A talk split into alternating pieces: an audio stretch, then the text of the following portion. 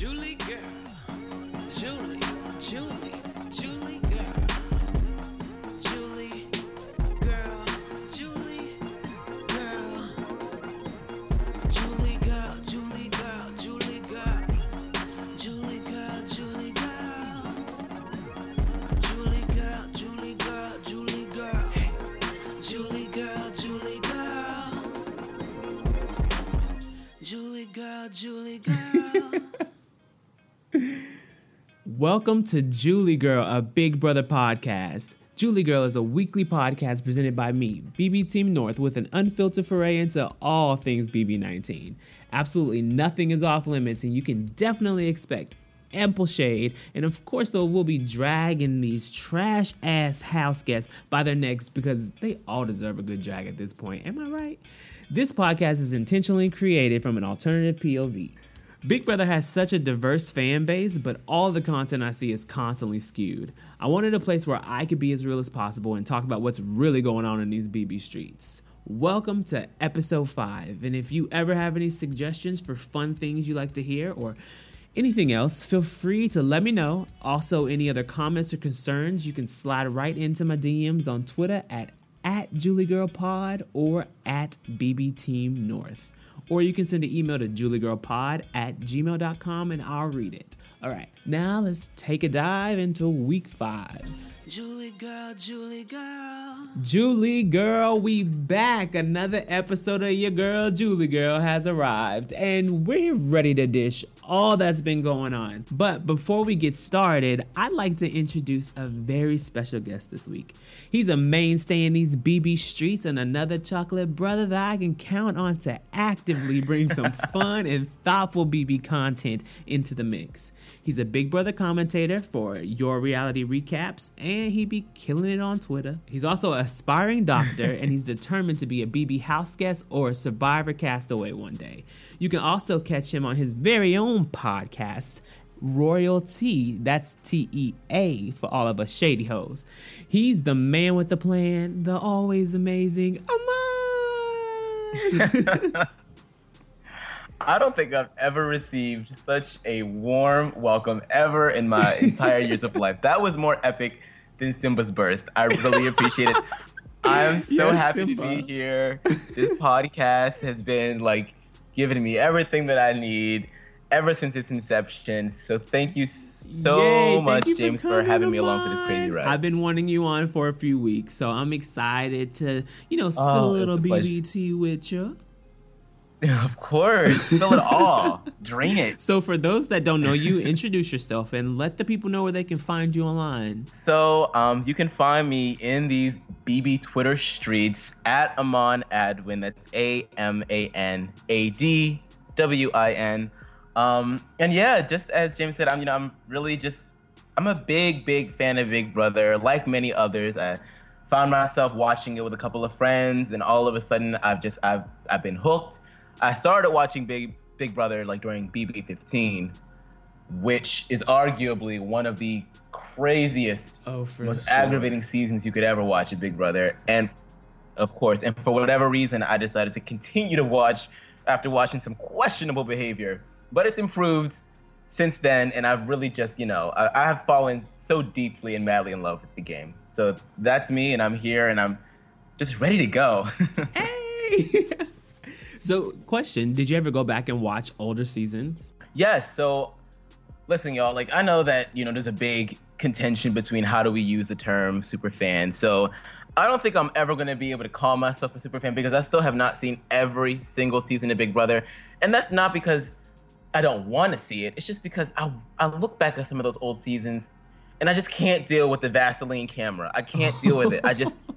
The way that I'm spoiled now, the way that it's edited, right, right. the way that, you know, that now it's in high definition, it's just, it looks so much better. But I did go back as far as I could stomach. And I, you know, I still know most of the legends, the legends, the popular players. So I've seen B B season ten all the way up until okay. now, all in full. Okay, cool. So I, I still know, I still, I know quite a bit. You can't, don't be trying to take my card. I'm still here. You can keep your card. You can keep it. Thank you. Okay, well, let's jump into some topics. There has been a lot going on in these B B streets the past few weeks. This B B nineteen has been something else. I mean, it's nonstop. It's never letting up. It's a torrential downpour every week. And I'm a little exhausted. Like, the fatigue is setting in a little bit at this point. It is. And it was it so much that in. last week I couldn't even really do an episode because I didn't want to talk about it. I was just like irritated. Like after the whole Dominique situation, I was kind of done. Like I was just like, do mm-hmm. like, why are we doing this still? But you know, things panned out and things have come around where there's a lot of options in the air again. And that's what I like in Big Brother is when there's a lot of options and a lot of opportunity to move the game forward. But we just have to mm-hmm. wait and see what happens, you know. So we're going to jump into a little catch up about what's been going on in the house for the past two weeks. Julie Girl, Julie Girl. Welcome to The Backyard. The Backyard is the segment where we talk about what's going on in the house and give a little rundown on how we feel things are going. We've got a lot to catch up on, so let's get started. On the last episode, we focused mainly on the situation surrounding Dominique and how the house was trash to her for no reason. And we also dove head first into the conversation about being black in the Big Brother house. And after seeing how all of the house guests play Dominique, I was pretty disgusted last week and I didn't even want to record an episode. But you know, mm. I love Big Brother and there's a lot to talk about. And I'm not going to let Julie Girl fall by the wayside, so we back. Anyway, let's get into it. After Dominique went home, she entered the Battle Back competition against Jillian, Cameron, and Cody. And Cody's ass ended up smoking the others. And then Cody had to face off against Paul, who the house chose as the house contender. If Paul won, Cody wouldn't come back. But if Cody won, he regained his spot in the house. And what do you know? Cody won. Of course, Jessica was stoked. Her man came back. She survived eviction. America gave her the halting hex. She was out here winning. And she ended up winning H O H at that. During the H O H comp, though, the house guests had to use a pole to hold up a red circle on a stoplight. And when someone would drop their circle, they got to choose someone to get a distraction. The entire house basically tried to distract Cody and Jessica, but Jessica pulled through. Josh even took it upon himself to heckle them very badly through the competition. So even though I picked Jess for the punishment, I'm going to give these two the worst nightmare of their lives. It's about to be a punishment for two, baby. Hey, you meet Paul. Look at Jess. They're dumping on her. Save your girl. What type of guy are you, big meatball? Look at your girl. She's got goop on her. You look like a pack of meatballs. You ready to go back out that door again? Da-da, da-da-da, you look like a pack of meatballs. You're about to drop it, baby. Da, da, da-da-da-da, da-da-da. Jessica was livid over Josh's antics, and she nominated Josh and Ramsey for eviction. Josh was her target, and Ramses was the pawn, and we all know what happens to pawns. Josh was in well with Paul, who was basically running the house, so Paul concocted a plan to keep Josh and vote out Ramses. Elena and Mark were left out of Paul's plan. Big Brother showed the house guests some images to study for the upcoming H O H comp, and Paul was running around trying to school people on who they should hold information from. He intentionally was giving Elena and Christmas some wrong information so that he and his closest minions would have the best shot. Jessica ended up winning the power veto as well and questioned whether or not she should use it. She wanted to take Ramses down and put someone up like Raven so that Josh would absolutely go home. In the end, she decided to not use the veto, which put the last nail in Ramses' coffin. The blindside was going to take place, but Kevin ended up sneaking and telling Jessica what was going on. He told her that Ramses was going home. Jessica was pissed. Like the fifty-year-old worm he is. Oh my God. He slithered right in that bathroom and was like, I know about this plan to get rid of Ramses. I don't think Jess has any idea what's going on. Everyone's been against her all season. I just want to let her know. I'm sure she doesn't get blindsided. Go on the toilet. Go on the toilet. Go on the toilet. I think they're going to try to flip on her. You think? Yes. I'm telling you, the little kid with the glasses is gone. Ain't no reason to tell you. It's because you're from Boston standing with Al Jim. Just be cool. Don't freak out. You got to keep your composure. Don't say I. Jessica was pissed. And she started asking around the house to see if it was true, to see if people really started to flip. She knew she had made a big mistake. I'm really frustrated because I wish I had just trusted my gut. Trying to flip the I knew it. How, how much did I say that this was gonna happen? I need to go like over in here before I start screaming. There's a very good chance that Ramses goes home tomorrow. On Thursday, Ramses was sent packing and Jessica was furious. Mark and Elena were shocked as well, and that solidified to them that they were on the outs with the majority of the house. This had Elena especially shook. The next H O H comp was a true-false quick comp, and what do you know? Elena was the first one out of the competition. Paul gave her some faulty information. And in the end, Paul's ass ended up winning H O H again.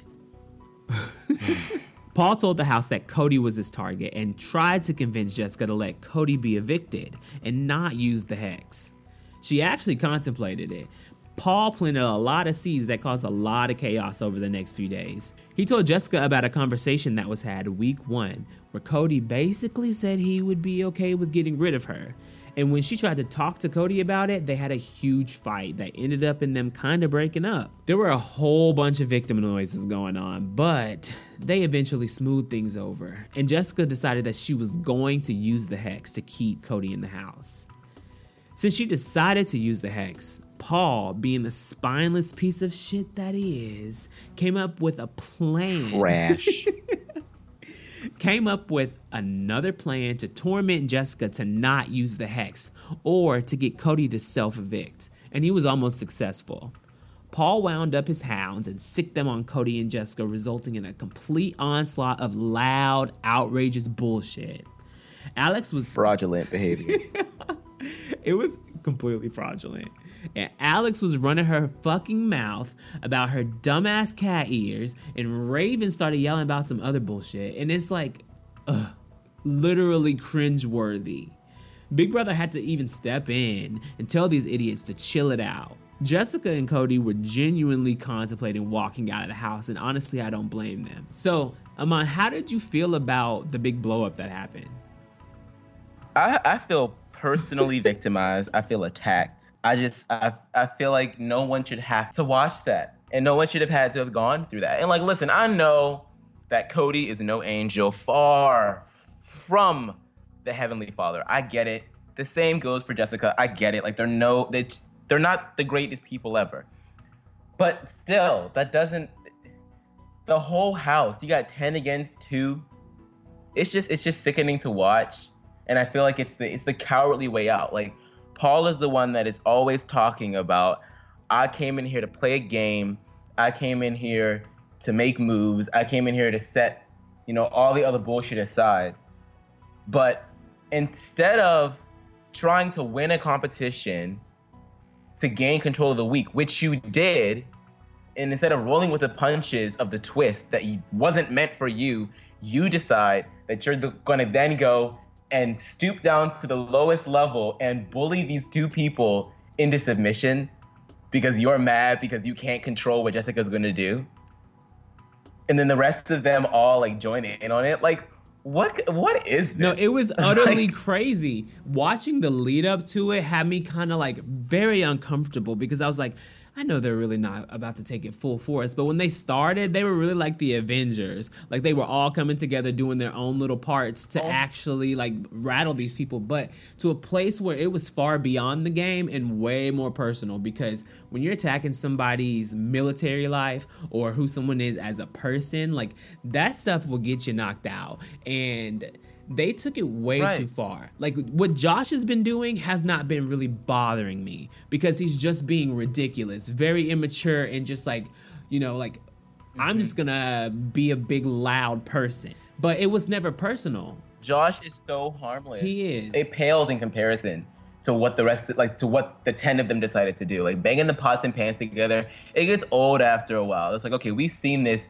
So, like, not even on just a Big Brother, but, like, in reality right. T V in general. That is, like, the go-to, let me piss off everybody that I'm I living with no move. Like, it's so, it's old. Y'all ain't getting no sleep because of me. Y'all not gonna get no sleep because of me. Get the fuck up. See, we've seen it before, like, it's and it's, it's funny. Like out. he, some the way that he did it to me, my personal opinion, I laughed quite a few times with Josh. Like, he was actually funny about it. Mm-hmm. But even when Josh is turned up, he's still harmless. Like, he's just a lot of talk. He's not gonna really do anything. Right. Watching Jessica and Cody lay on that hammock and seeing Raven on the other side of the damn backyard barking like a dog, I was like, "Ma'am, what are you doing?" And Jessica was over there laughing, mm-hmm. and Cody, they were high fiving, and I was crying. Up when Jessica was like, y'all are doing all this for eight thousand dollars, get a damn job. Mm-hmm.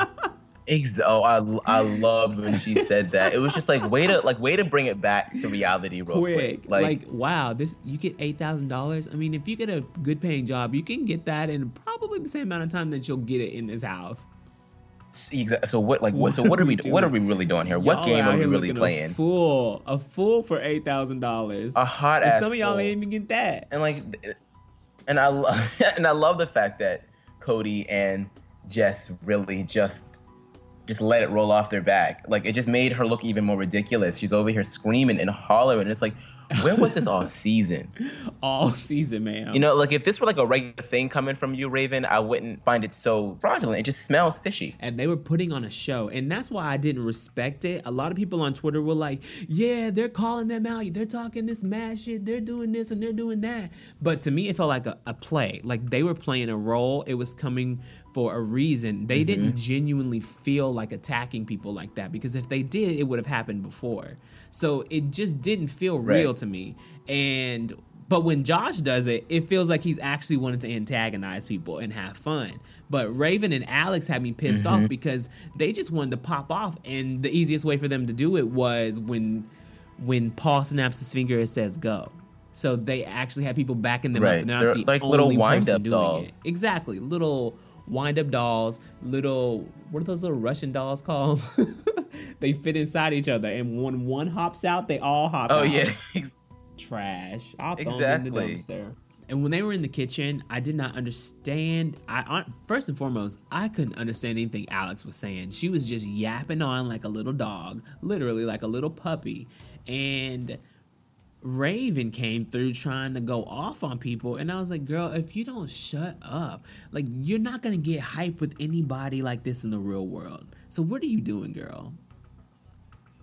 And the fact that, like, Paul is like cheering, high-fiving her about it, because like what? and Paul's not like and Paul's not like an idiot. I know he knows what he's doing, so like he knew that's exactly what she wanted, and like she's not smart enough to realize that she is being played right now. She is Like, you're you're only doing this because of the fact that you want attention. So Paul's right. going to give it to you. And you think that this is, like, going to make people look at you and think that, you, oh, my goodness, Raven, right. good for you. We're laughing what do you at mean? You, girl. We're good for her at you what? Sideways, upside down, and reversed. Because you look a mess on uh, national television and on E! News. I cracked up. on And on E! News. Like, like, it's bad enough that you're walking around looking like Casper, and then on top of that, you do this. And, like, I mean, just, like, Raven. Listen, oh, my I'm God. I'm done like, with Raven and everything she has to offer. She's she's ruining the season for me. She's gonna. She's. I know she's going to ruin tomorrow's episode for me. She's even ruining my life outside the game, because I don't know if any of you guys are Raven-Symoné fans, but she just rebooted yes. her old show, That's the Raven, on Disney Channel. It's called, it's called Raven's Home. But literally every single time I hear that name now, that's all I think about is the Casper makeup, the the the, the fatal disease, the ungodly I just, I cooking. I like everything anymore. About Raven is annoying. There's not a single redeeming uh. quality about her, and the only things that you could possibly say are redeeming are actually fake. She tries to act real sweet and cute, but she goes around the house talking shit about everybody. So it's like nothing mm-hmm. positive comes out of her. I I don't feel anything genuine about her. As a person, as a character, everything about her is bad. And Alex, I'm extremely over her. There's nothing effort. Like, the beginning of the season, I was into her. I thought, okay, she came to play. She's doing this. She's a fan. But the more I get to know her, the more I realize how fraudulent she is and how how mm-hmm. how easily manipulated she can be. Because Paul is manipulated the hell out of her. And it's just like, why would you just now start popping off on people if you've been feeling this way for a long time? because somebody snapped their fingers. She hops. Like, whoever is like, going to give her the give her power, or who she, like, she just wants to be the second in command to whoever is the, like the greatest in the house. You're right. Because when it was Cody, when Cody was the king, she was right there trying to get in with him. When Cody went downhill, up she hops to Paul. So once Paul, hopefully, if Paul starts showing his ass a bit more and starts his, his status has to decline in the house, and we'll see what she does. Because I can only imagine that she's going to do the same thing and hop to whoever else right. is in power. And even when she was in power, she was still playing second fiddle. Right. And it's like, why don't you just take charge? If you're this badass that you think you are and that you say you are, right. take charge and do something that actually matters. I don't I don't think any of these house guests know how to, James. I, honestly, I just... I look at these...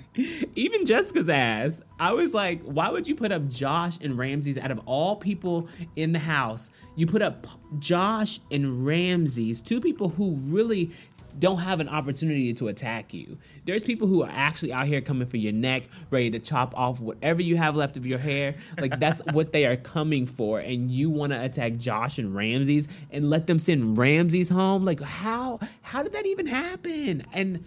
it drives me crazy because she's like, I, when I get out of the house, I don't want to hear anybody saying, well, I would have done this. Well, I would have done that. But the move she made was actually real dumb. And there was there was really no reason for it. Like, she was not making a power move. She didn't assert her power. She had all the power that week. Everything. All of it. Every ounce of it. She had, like, the perfect recipe for an H O H that could do some damage. And it went to shit. Like... Like, she could have taken out Paul if she, she could tried. have. Like, if she really tried, she could have worked. And it's like, something. Cool, you know what? Because like, if Paul was on the block against someone else, she, he could have been right. gone. And it's like, cool, if you don't want to take out Paul because you're a little bit afraid of the repercussions, do you think it's just too big of a target because what if he comes down and you're screwed for the next week? Fine.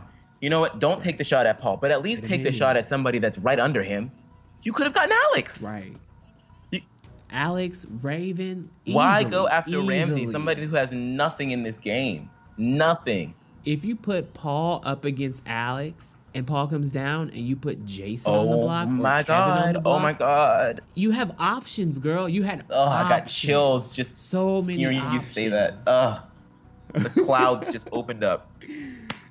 Just like the sun, let the sun come down and wake my dreams because, listen, I was just frustrated because I was just like, how on earth could you be so naive to think that, oh, I'm going to take this easy shot that's going to make me feel more comfortable right. in the house. And you're going to, like, gain, but, you know, gain some favor, gain uh, favor with the rest of the house, and they're all going to start to like you a little bit more after that crazy H O H that Cody had. And listen, it doesn't work that way, sis. It just doesn't work that way. They work. All, they And it, it backfired in They all face. Just got them throwing trash on you on that H O H. So what made you think that they were ever going to... I just... You are so right. Hold on. I didn't even think about that. These people literally threw trash on the both of them, spray painted her back, threw cement verbally on her. Abused. And verbally abused her, and she only focused on Josh. How does that happen? Like, why does that happen? She... I know I know it's easy for me to say this because I'm outside of the house watching everything that's going on, but she doesn't like Raven, and she she doesn't like Alex, and it's been like this the whole game. You know what? So why I, why is it a why did it not cross her mind to make a move like that? I, I don't even think it's fair of you to say that, you know, James, because like honestly, like I, I get like kind of I mean, yes, the argument. Oh, I think it's easy for us to say that when we're out of the house. Like yes, that that. does come into play a lot of the time, but once again, you, Jess, you can feel the ketchup and the mustard sliding down your back into your drawers. You can hear the guy yelling into your ear. You can see Cody getting trashed. It's it's all around you in surround sound H D. Like, what else is it going to take for you to be able to see that nobody in this house is going to work with you? Absolutely. You're right. She had it all laid out in front of her, but she focused on the person who pegged her so much and who attacked her personally so much that she lost track of the mm-hmm. big picture.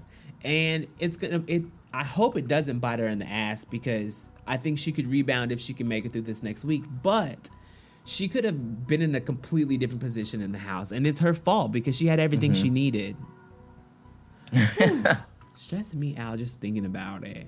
And when she got out the house, the first thing I'm going to tweet her is, girl, I would have did this just so she can be mad. Well, with the Hex absolutely being used this week, it's going to leave us with a dud week.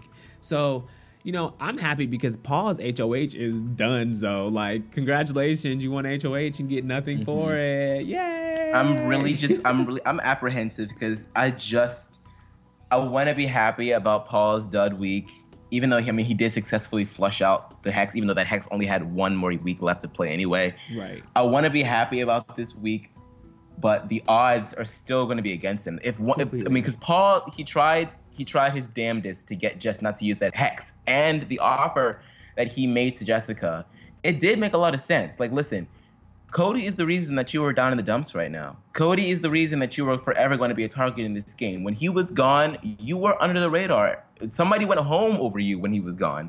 Now all of a sudden, you're back to where you were. If you just let us get rid of him, who's to say that you can't rise back up? Who's to say that you can't get in on the rest of this alliance? Like, there's like the the, the waters are your, your oyster after that. Absolutely. So that made a lot of sense, but I just, I'm I'm worried about this week because the odds are going to be stacked against them. Once again, it's going to be ten versus two. And that crapshoot H O H, like, it's anybody's game, and you got ten against two. Like, the odds are not ever in their favor. Let's talk about the deal that Paul tried to make, which you just talked about a little bit. Mm-hmm. Do you think that she should have gone through with that deal? Ultimately, no. Because At the Paul, I mean, in a vacuum, I think, like, once again, it's easy for us on the outside to be like, you know what? He's probably t- making, he's telling the truth. The rest of these house guests are going to vote him out. They all want Cody out of the game. So it's easy for me to be like, oh, Jess, just say yes because you're going to be staying anyway. But as a player in the game, no, because you can just, you all, all Jessica sees is Paul yak, yak, yak, yak, yak, yak, yak through that beard. That's all he, that's all she sees. So all she knows is that she's still going to be in danger. Come Thursday, her ass is still going to be on that block sitting next to Cody. So she is still a viable option of going home. The best way to keep herself in the game right. is to use that Hex, regardless of Cody. So I think, I think she made so the too. right call. I do. I think the deal was definitely viable. Like, it, it definitely had some body to it, and it really could have added some new life to her game because mm-hmm. it would have it would have given her the opportunity to give something to them, even though they've never given anything to her.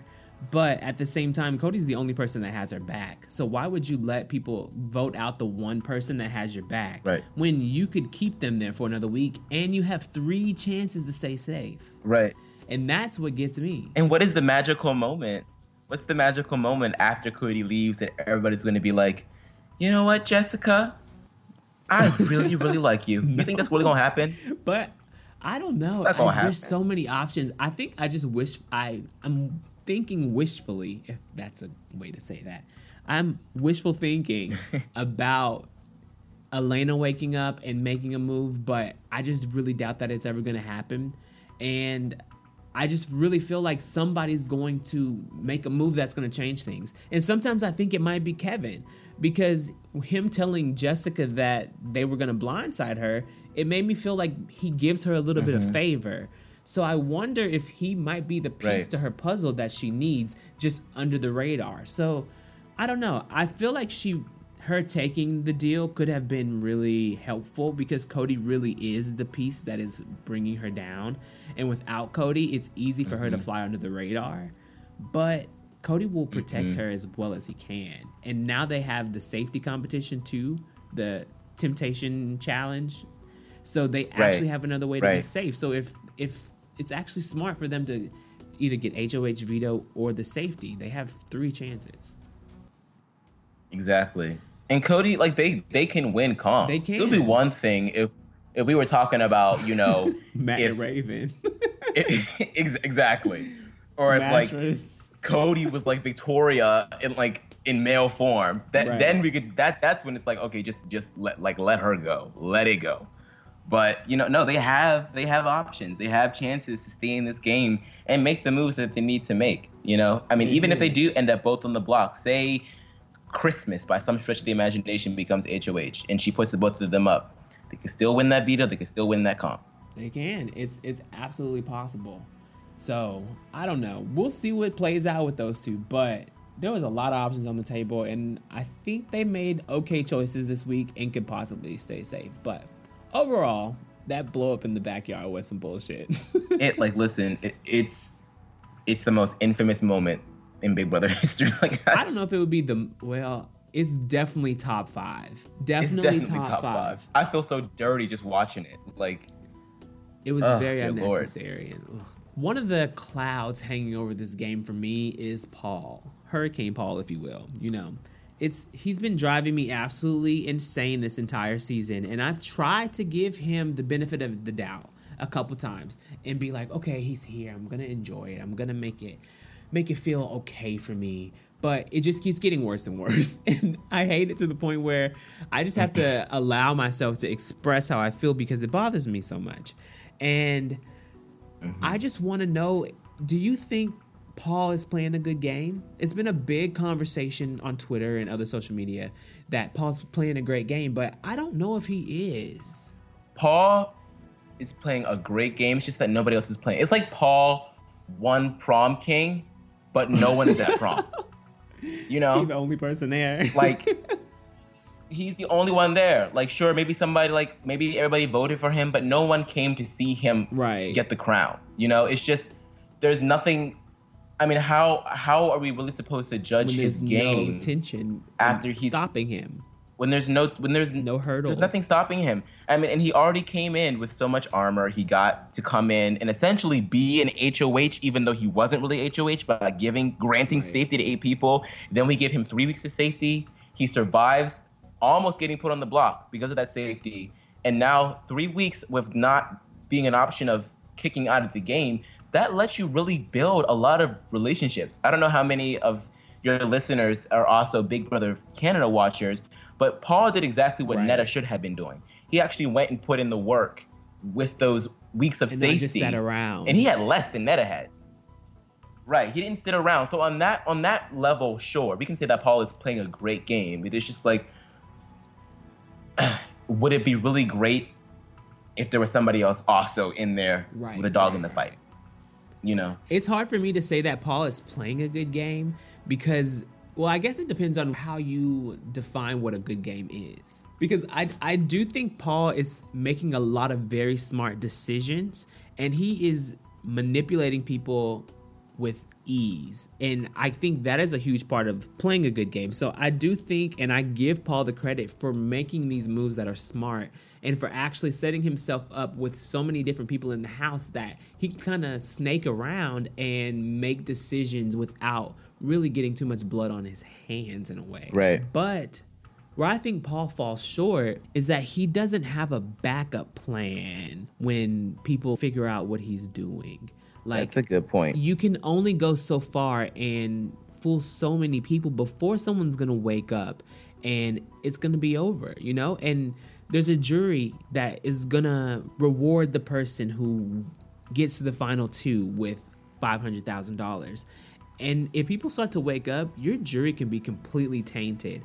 And I think that could be a really big problem for Paul in the end. Right. Because he's he's making friends, and he, he had the opportunity to be safe. So he could go balls to the wall and know that he's not going home. Right. When everyone else had to kind of play it safe and, you know, not rustle too many feathers. Mm-hmm. But once we get past this halfway point... Mm-hmm. And they start turning on each other, they're going to start comparing notes, and it's not going to be too pretty for Mister Paul. No, it's not going to be. So it's it's cool to say that he's playing a good game, but I don't know if it's only cool for the moment. That's the, it's the only game being played. It, it's, it's by default. I feel so, you. And also, you make a good point. You make a good point, like, towards when they start having to turn to each other, and not only that, but also when the jury happens, because that's what they care about, right, is the fucking jury. Oh, my God. Like, I have never, ever, ever seen so many people be excited about jury duty. Like, God damn, I need that life. But honestly, once that happens and they get to jury and people start getting kicked out of that game and they're no longer surrounded by the manipulation and the lying and the craziness that is the Big Brother house, and they start to decompress and they start to wonder, it's like, how did I get here? Because I was one of Paul's favorites, right? Like, Or, like, because I don't understand. Like, I thought I was the any group. I thought I was like second in command. After a while, that's like, you're not going to, like, you're going to, you're going to find, they're going to figure it out. You're going to figure it out. The veil is going to come off. And when it gets down to finale of the night, let's say Paul actually is there. Let's say he is there. Are you really going to want to vote for him if you feel that betrayed? No. Because I can only imagine people that are that far up his ass right now, for them to get kicked out by him, I can only imagine it's going to sting like hell. It is hell. Going to be a poison. Because if you're that invested in, in the, the if you're that invested in the relationship, it's going to be a poison. Like, and I'm kind of excited for it because he deserves it. And I'm kind of interested mm-hmm. to see if he changes things up at all to move further in the game, so that's not a problem for him. Right. But the way that he's playing now is is very dangerous, I think. And not even on a mm-hmm. game level. It's it's on a personal level as well. He's he's making some very stark decisions. And I I think it's I think for anybody. I mean, unless you are a Paul stan, because I think that if you're a Paul stan, you're you're really going to have trouble seeing any of the flaws, or anything, even if you do see the flaws in his game, they're minuscule to you. But I think that there is something to be said about the way that he is, has fostered the relationships and the way that he has cultivated this alliance You're right. to getting them to do everything that he, ev- anything he says goes. You're right. I think there is something to be said about that. But once again, in a land where there is no opposition, where there is there's nothing giving you pushback, how can we judge that? I want to see somebody else. I want to see someone else in there that will push back against him. And that's why everybody is rooting for Jessica right now. Even if you hated her, you're rooting for her now. And I get, I get that people are calling out the hypocrisy of that, but that's just the nature of Big Brother. Like, how many times has that happened where you absolutely love one person and then you hate them the next, and vice versa? Right. It just that's just how life is. It is. That's what makes the game so special. But, you know, for me, I think this is the first time that I've ever hated someone so deeply and then turned around and, and really been rooting for them. Because in the first few weeks, Jessica and Cody were so bad and so into themselves, it really turned me off. And I was ready to see them go down. Mm-hmm. And I was ready to see Paul go down as well. But now that things have taken this turn and Paul has become this villain, and Jessica is the only person that seems to be awake and aware of what's going on now that Dominique is gone, I'm really hoping that she can turn the tides and get this thing moving in a different direction, because she's the only person that sees what's going on here. Mm-hmm.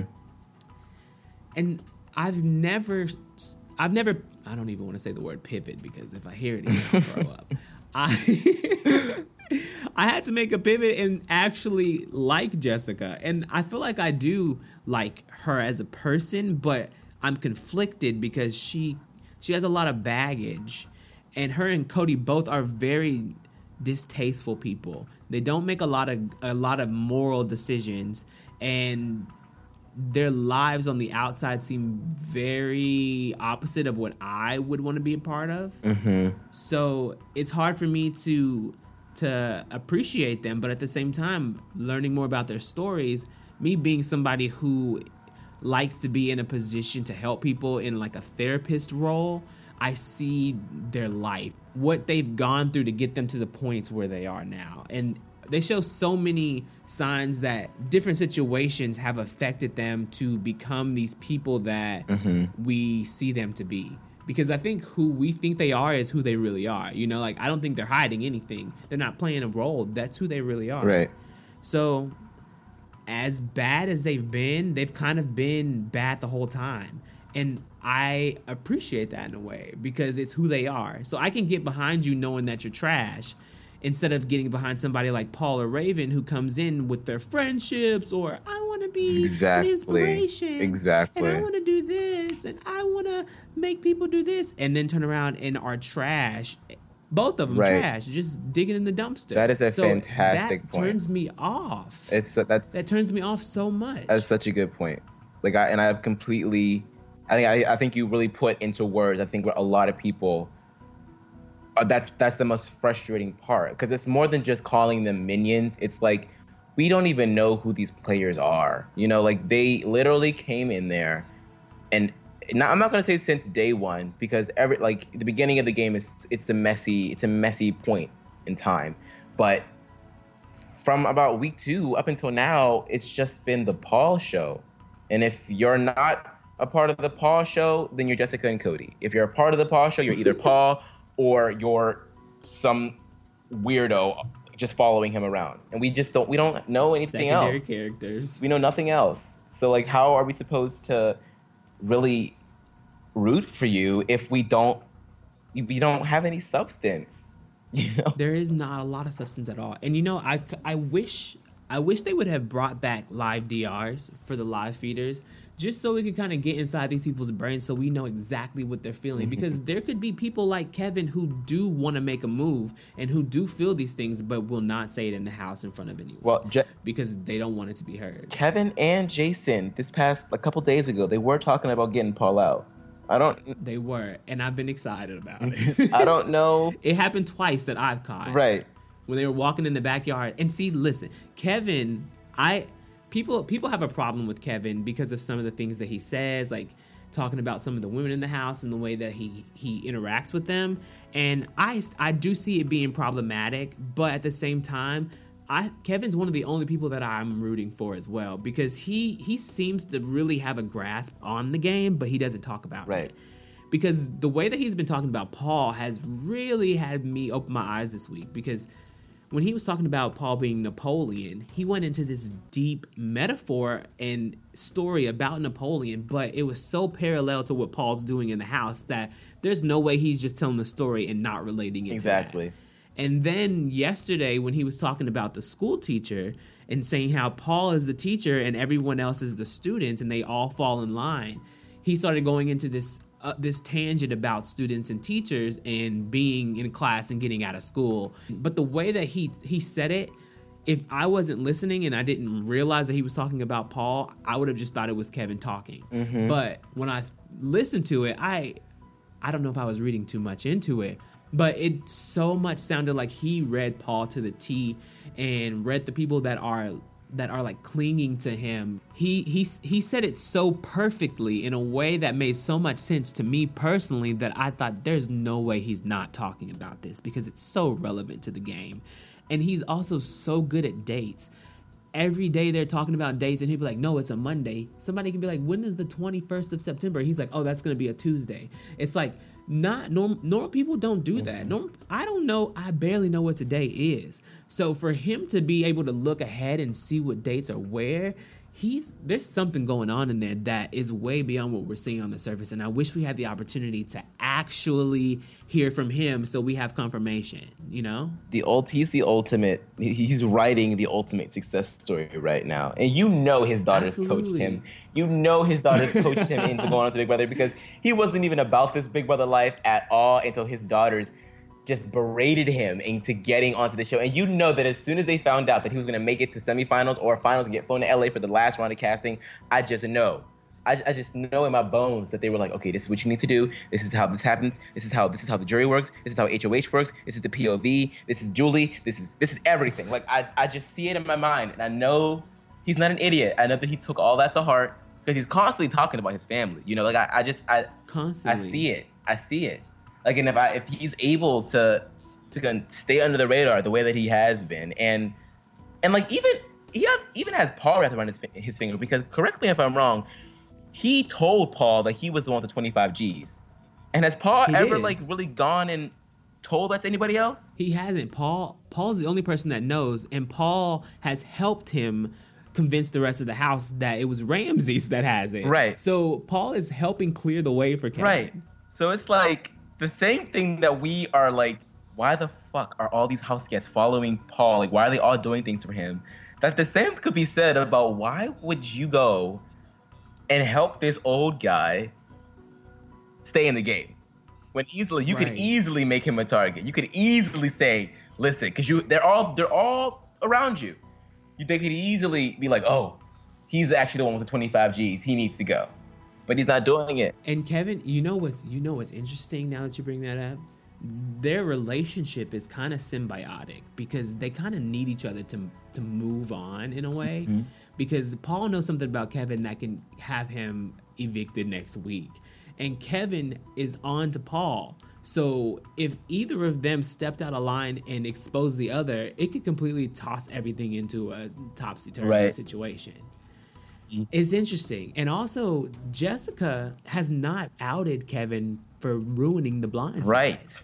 And I'm very surprised about that, because that could have been a bargaining chip for her to keep Cody in the house, but she hasn't said a word. So it's it's confusing to me in a way, but I'm wondering if there's more going on than we know, because why would they keep that information to themselves when it's so valuable? Mm-hmm. Kevin is working them. He's really working them. And uh, I think that a lot of the, I mean, I think all of us on some level understand that Kevin is playing a great game, but for whatever reason, since the focus has to be on Paul all the time, we really don't get a chance to talk about it enough. So, you know, I'm going to, every time I want to tweet, I hate Paul, I'm going to tweet about how much I hate Kevin exactly. or something funny he did. Like, I'm going to, I need, to, I need discipline. Like, I literally want to tweet all the time. And sometimes I'm like, I'm not going to tweet any more mean things about Paul. I'm done. I'm, why am I going to give him my energy? And then I'm watching the feeds or something, and he says something that drives me crazy, and I just can't not talk shit Lord. about him. And so it's, like, frustrating. I just want him to be gone. That's I try and be as impartial as possible. You know what I mean? Because...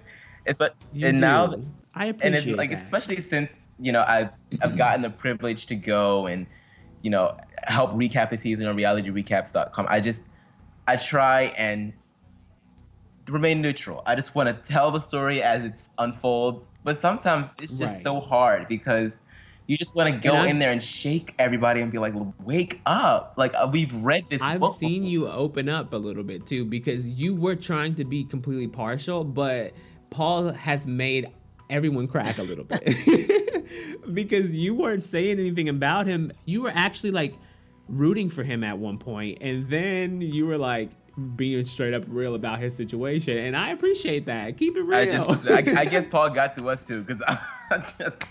he did. It's hard not to. And I know we've talked about Paul a lot, but I don't understand how. Well, I guess I see, but.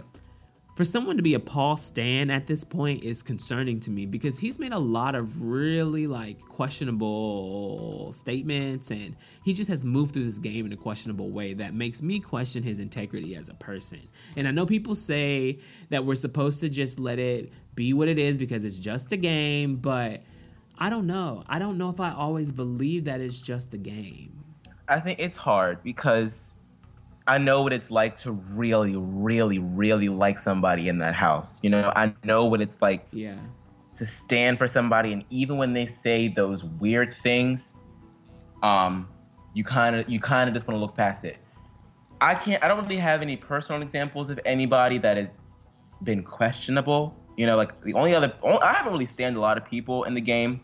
Um, I think the only person that I really, really loved and just will always love is Da'Vonne Rogers.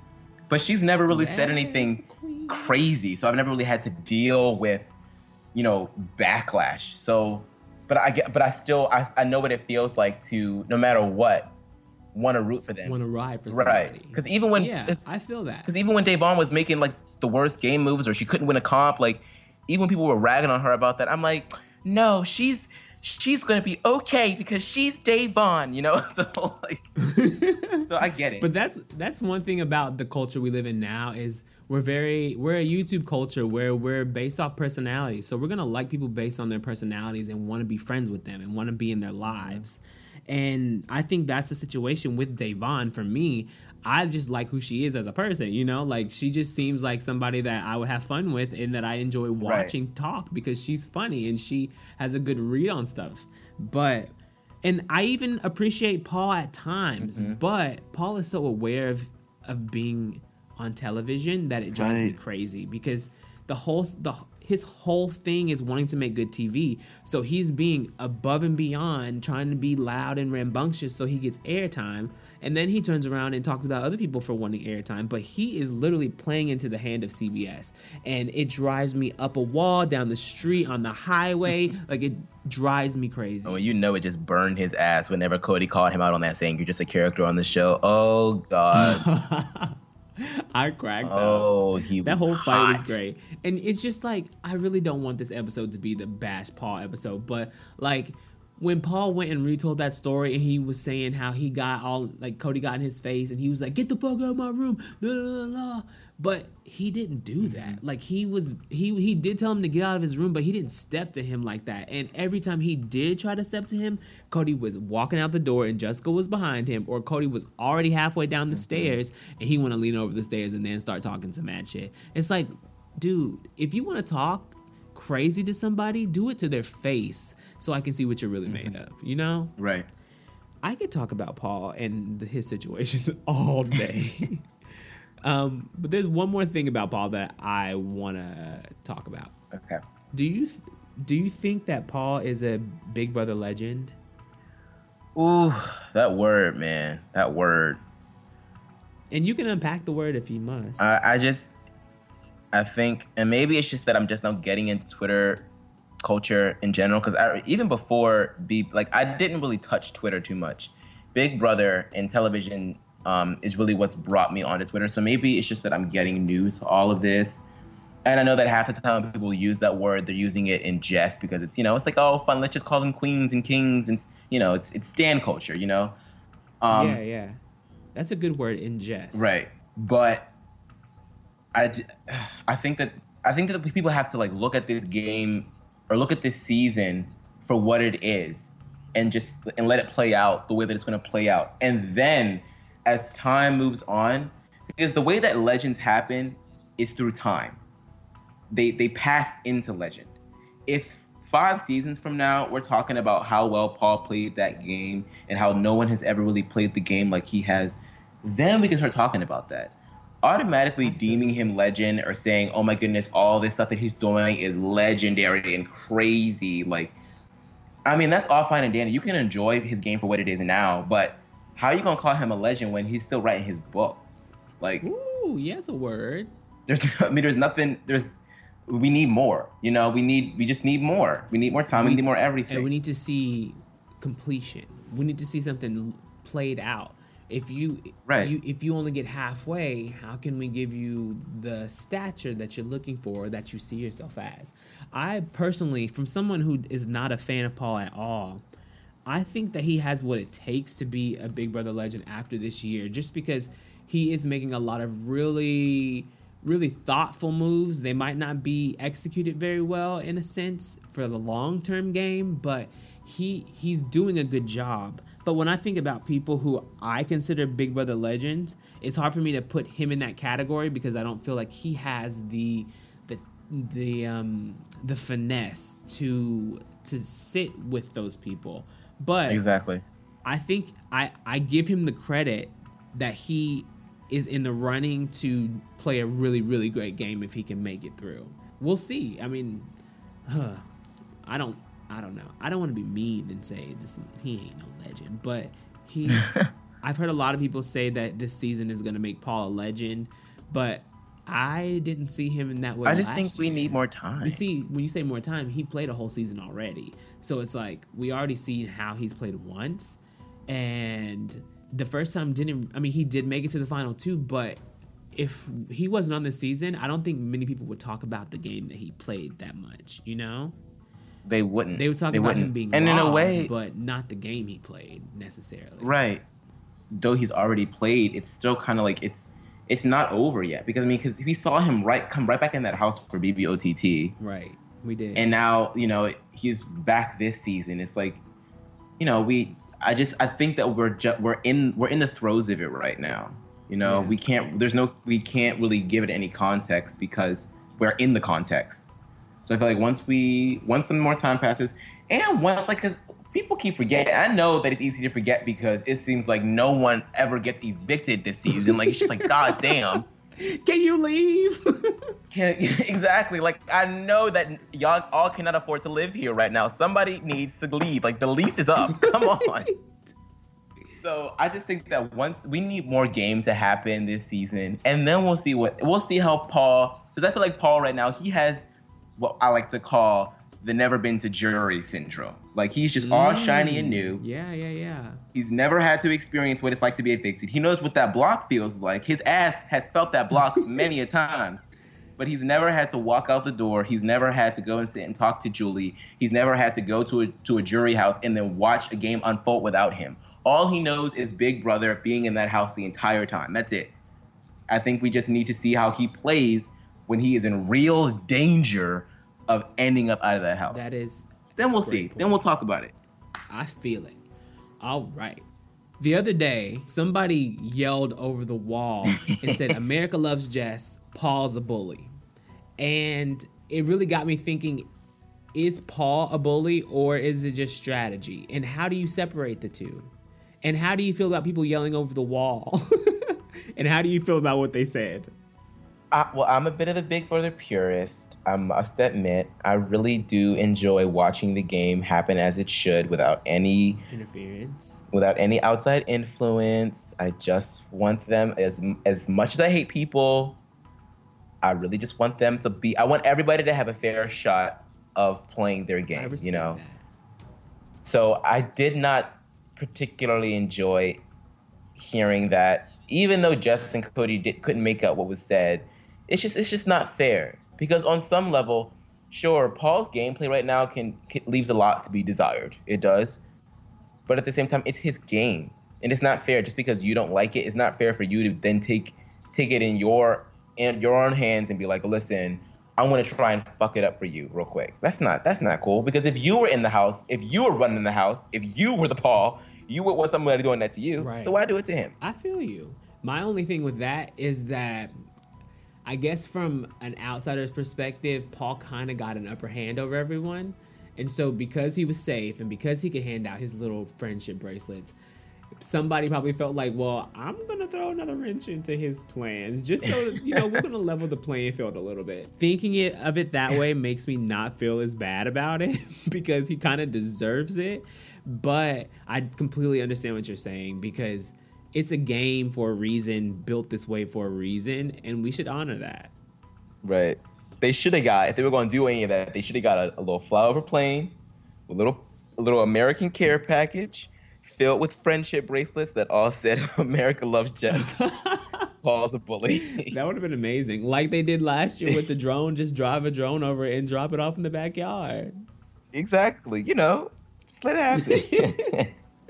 Okay, so do you believe that Paul is a bully? And do you think what's going on in the house is bullying? Or do you do you think it's strategy? I think that it's both. Okay. And that's the icky part. That's that's the icky part. I mean, I think that bullying can be used as a strategy. Um, I just don't think that it's particularly nice to watch. We have to remind ourselves that Big Brother is a social experiment. It is a microcosm of life. In in real life, you bully people to get what you want. Not everybody. That's not like I just think that that is it's an option that people use. Um, I think that it's easy. It's as easy as it is in life. It's as it's the same amount of ease in the Big Brother house. It's just that you got everybody watching you do it, and it's a game, so you have to think about the context of a game. It's like, do I really want to do this as a game move?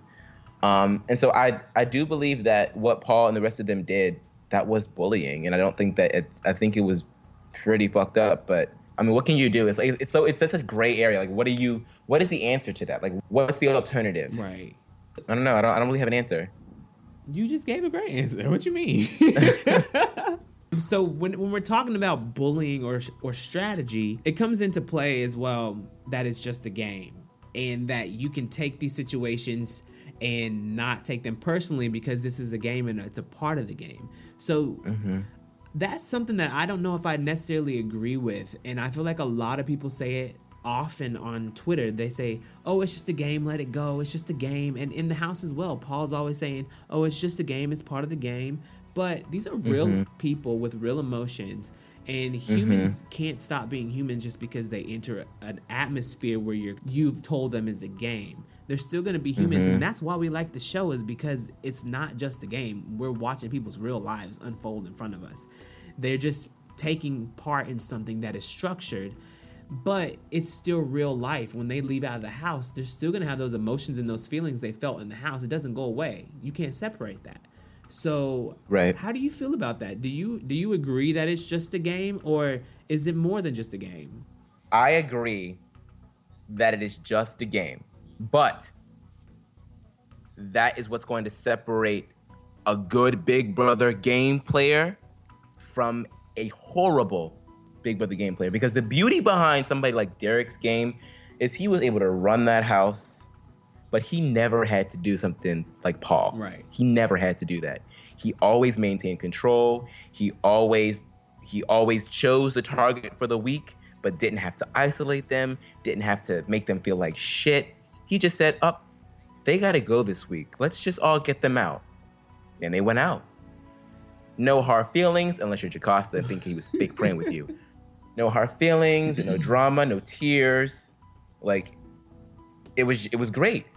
And that's what I think is, th- that was the way that he chose to play the game. If this is the way that Paul chooses to play the game, so be it. Sure, make that game move. But when you get out of the house and you get the backlash and you get the cyberbullying and you get everybody hating on you, understand that's because of the choice that you made. Right.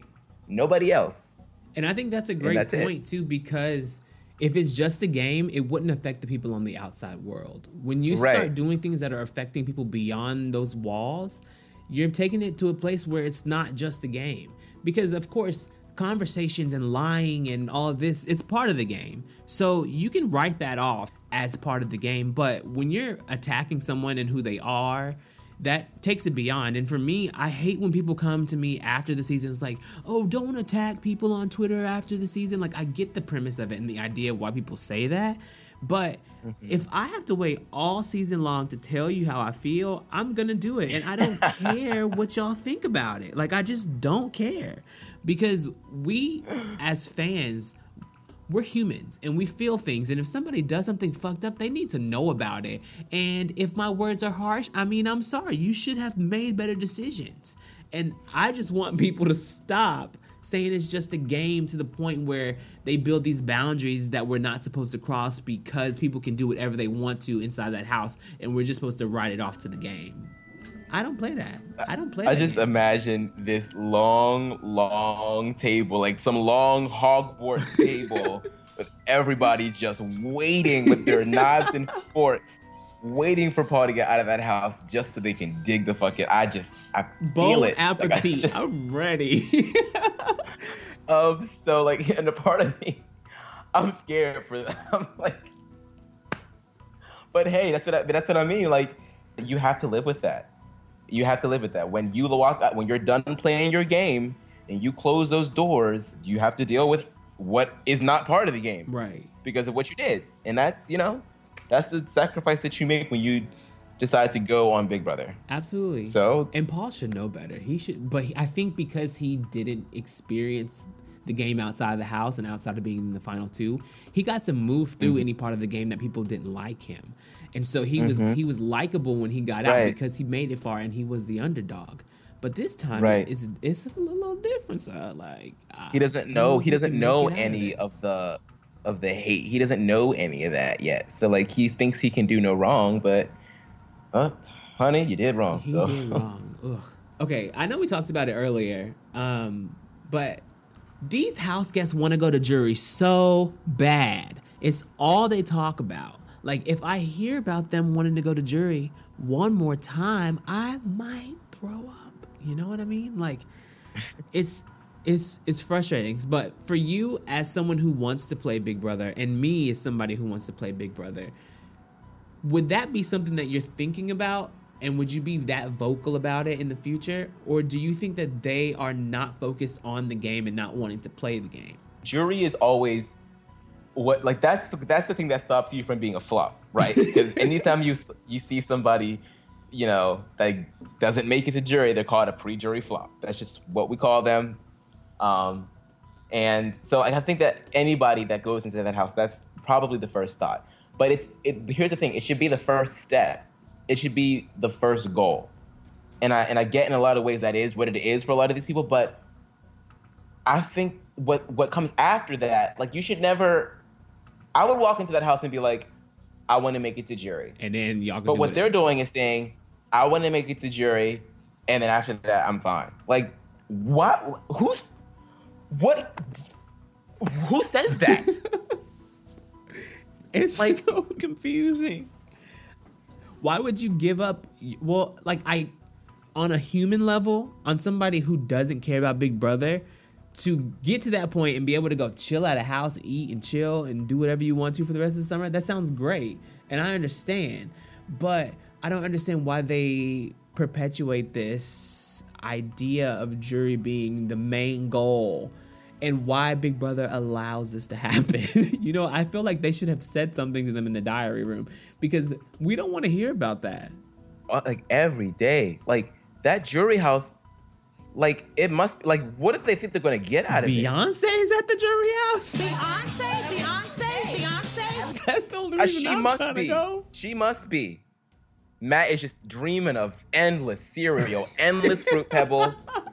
There lucky must be some kind of galore. Lucky Charms galore. A new foot is waiting for Christmas at that jury. Freshly like, I polished. Just, I mean, it's there ready. Raven got a new pacemaker waiting for her there. Does nobody want like the glory of being the winner of Big Brother? Because the five hundred K is one thing. It's a fabulous thing. It, actually, it's five hundred thousand things. But just the, the, the chance to join that legacy of Big Brother winners, like, is that stop, not something that's enticing to you? Do you really not want that? And to give up your entire summer and your livelihood at the moment to participate in this and not want to fight to get as far as you can and do as well as you can, like, I don't understand that mentally, you know?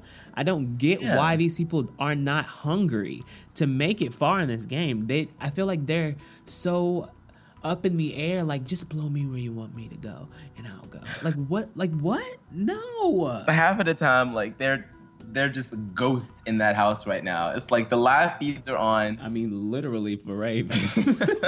It's just like, I really, really, really, really just can't wait for jury to happen because if that's what it's going to take for people to finally wake up, then please, can we just fast forward to that point? Can we get a double eviction and let's kick it off? Because right now it's just so boring watching them do nothing but talk about jury, jury, jury, jury, jury, jury, jury. I mean, because they all, there's always those conversations about jury. They're, they always happen, right?